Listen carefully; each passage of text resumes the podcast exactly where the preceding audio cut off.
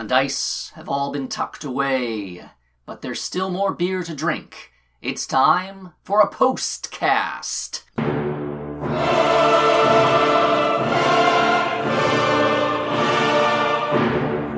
Wherein the players chat about role playing, about podcasts, about private jokes, about this and or that. Tonight's postcast features DM Scott Sharpland and player David Faulkner.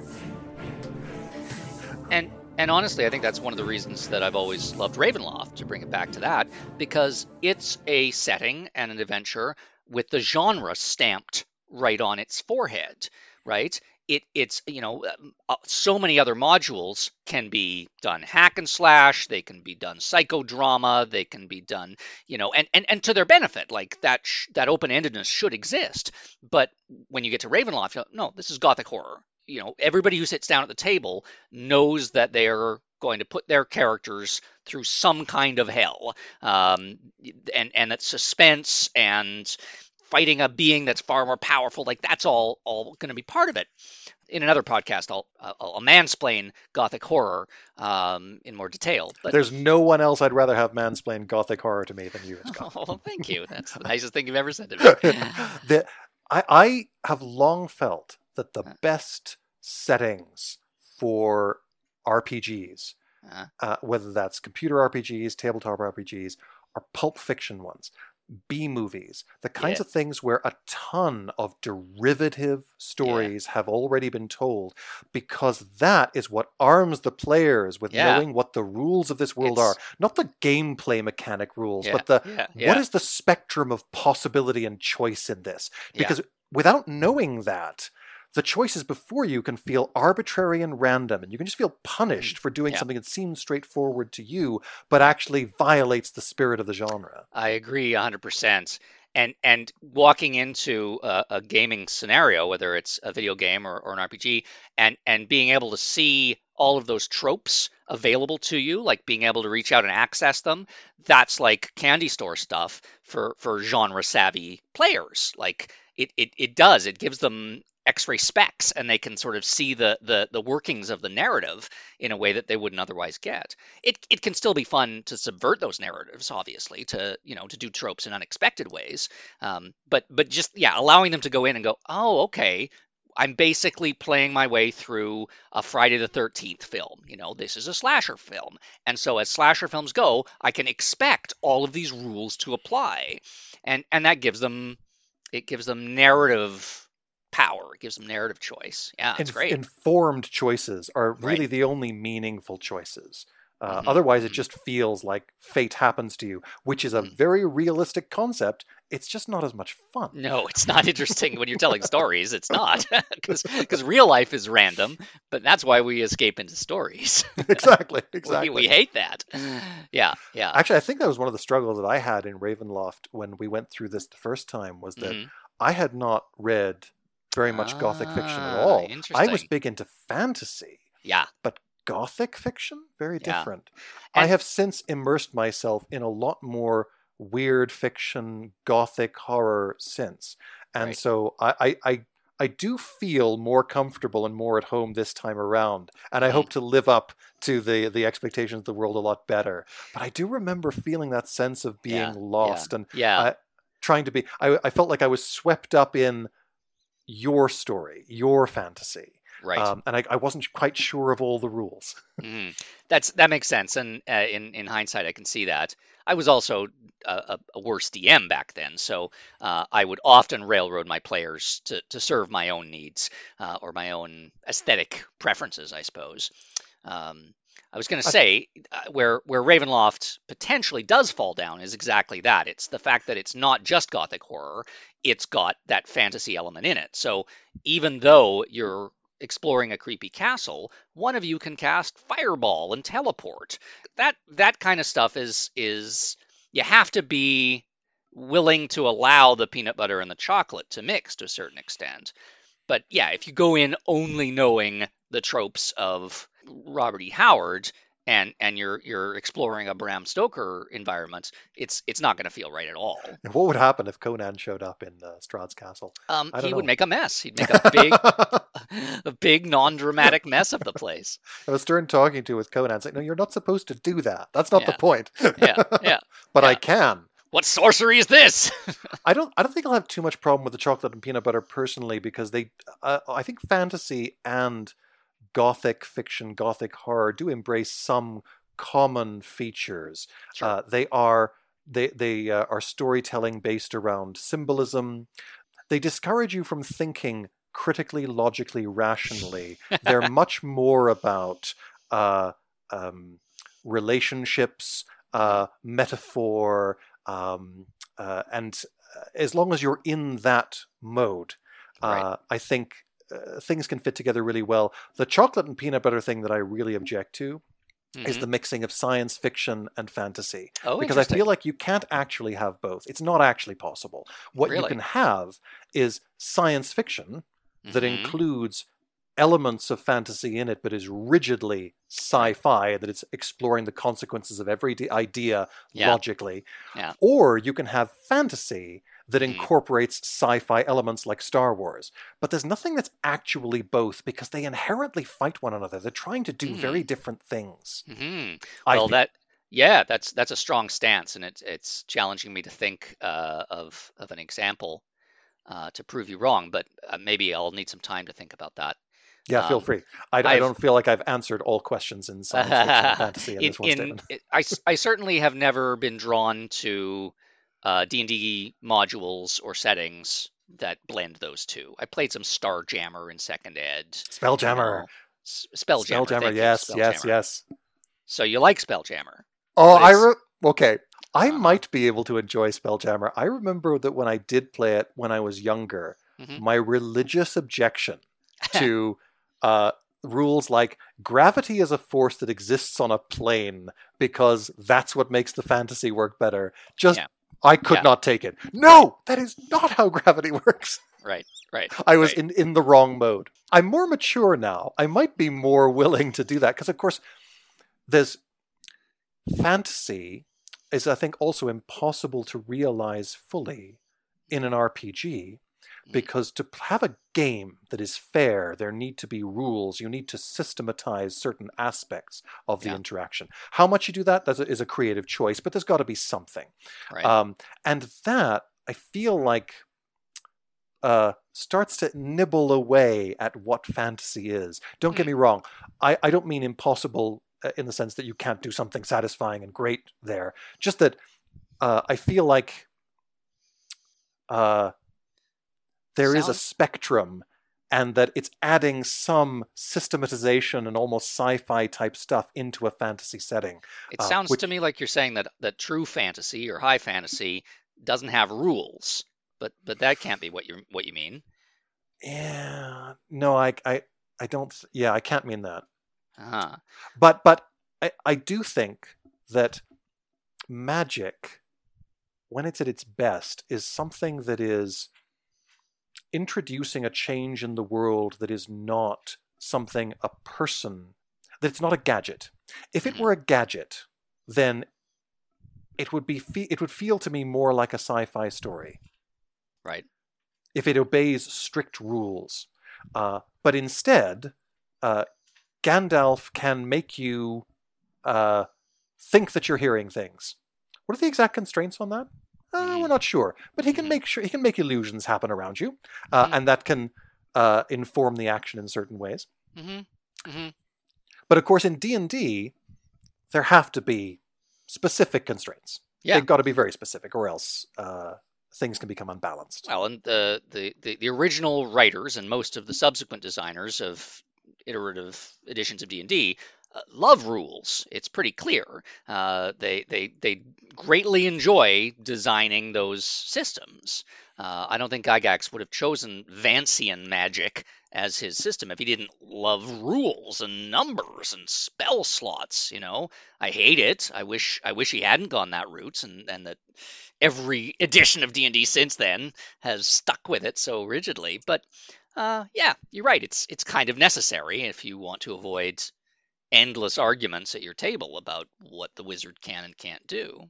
And I keep- suppose like D and D tries to not go too far with that, by having a lot of its rules around spells written out in text. They're not things you can summarize in tables all the time. It's No. uh, uh, sometimes they'll just describe, and then they'll say, "Use your Mhm. best judgment." Yep. Um, and and I think that's that is good. That actually does help with the fantasy setting. Mage: The Ascension. I've only just started playing recently, Mhm. and it goes a lot farther in that direction. There are Mhm. far fewer systematized things, and a lot Right. more. This sphere of magic takes this form.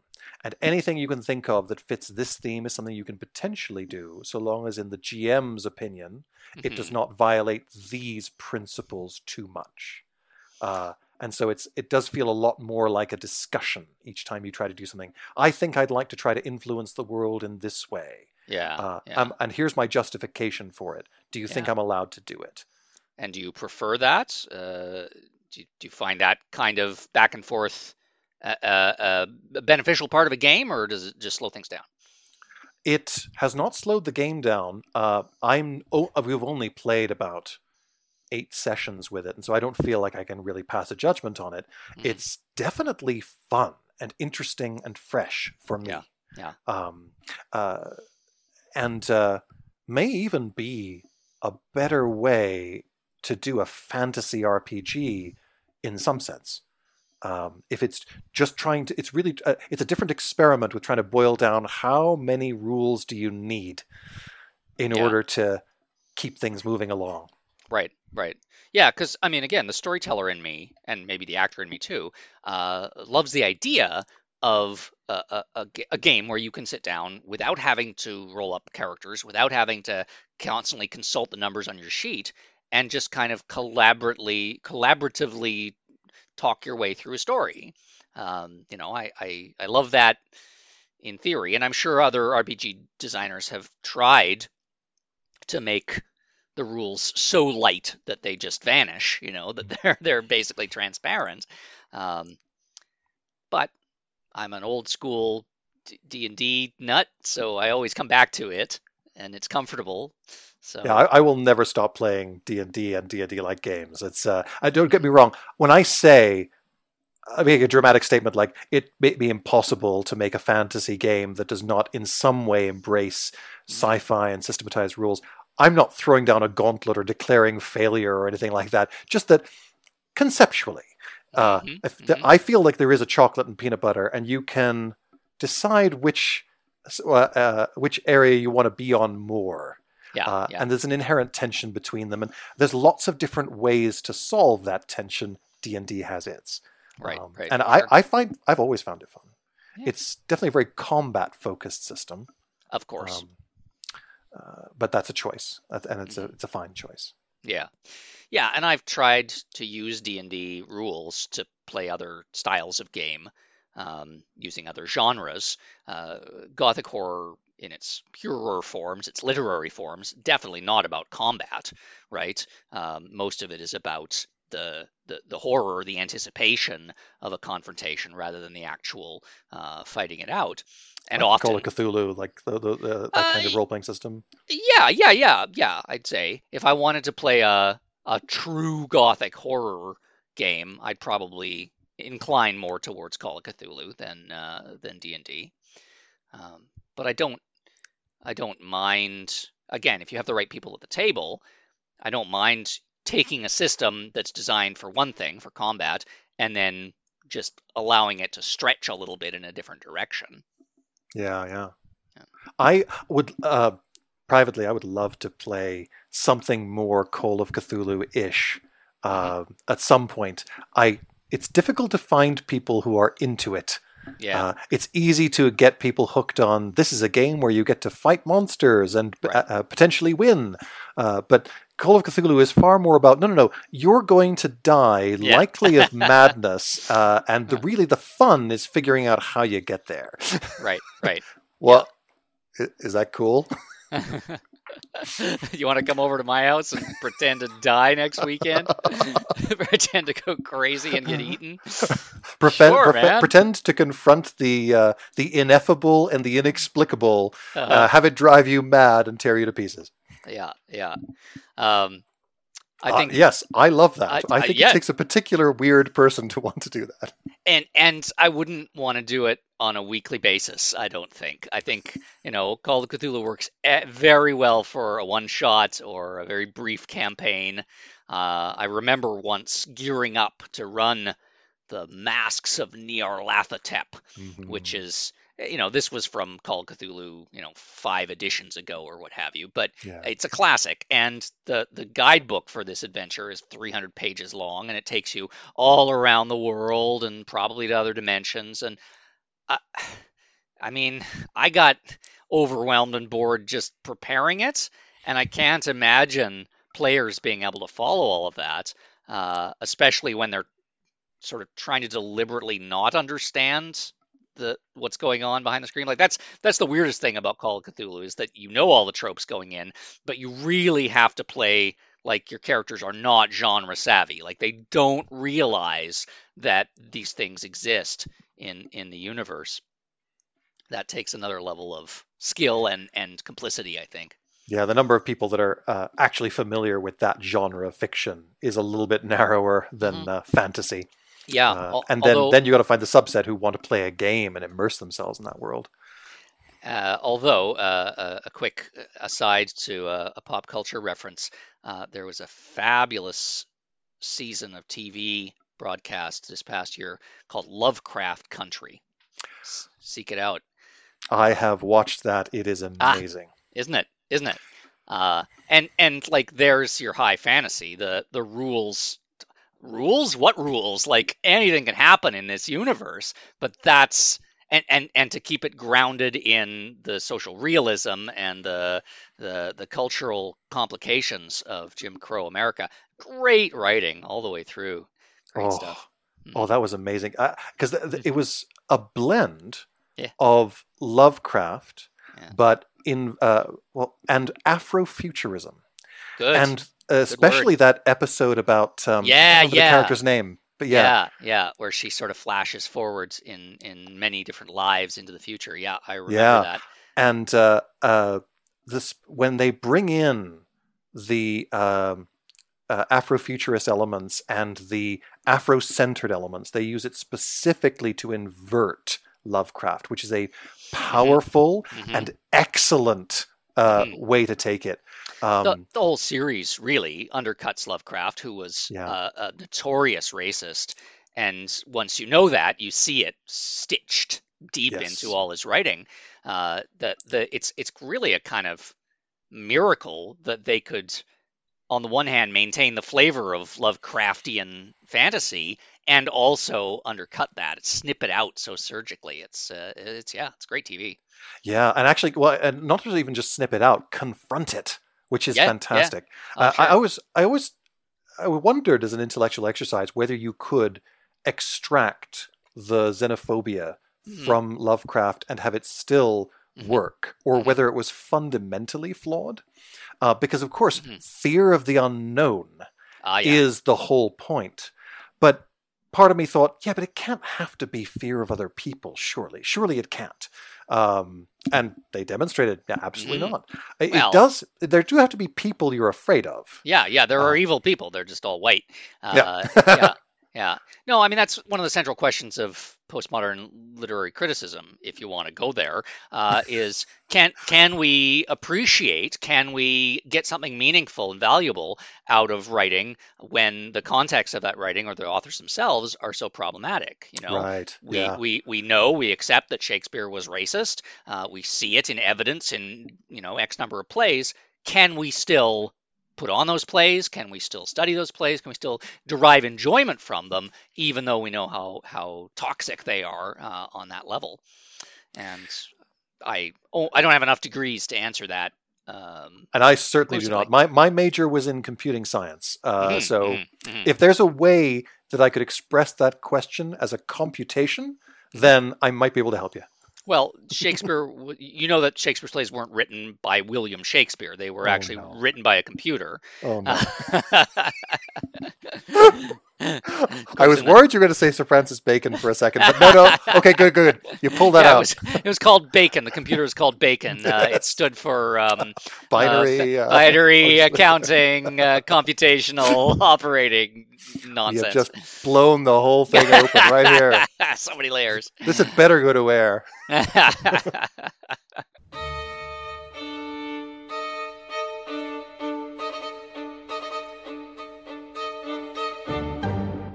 Strodcast is produced by Slack and Slash Productions. We're based in Cape Breton, Nova Scotia, also known as Unama'ki, the unceded and ancestral territory of the Mi'kmaq people. Other participants have joined the podcast remotely using Zoom from Treaty 6 land, aka Alberta, as well as Seminole territory, aka Florida. We're honored and grateful to live and work on native land. They're called First Nations for a reason. Our campaign is inspired by and uses material from both Curse of Strahd Revamped, published by Wizards of the Coast, and the Curse of Strahd Legendary Edition, published by Beadle and Grimm's. Special thanks to Laura and Tracy Hickman for writing I6 Ravenloft, the module that started it all. Let us know what you think of us. You can find us at slackandslashpod.com or search us on Facebook or Twitter using the same phrase, slack and slash pod, all one word. If you like what we do, please rate or review us on the podcast platform where you found us. Until next time, thanks for listening, be brave, and shine bright.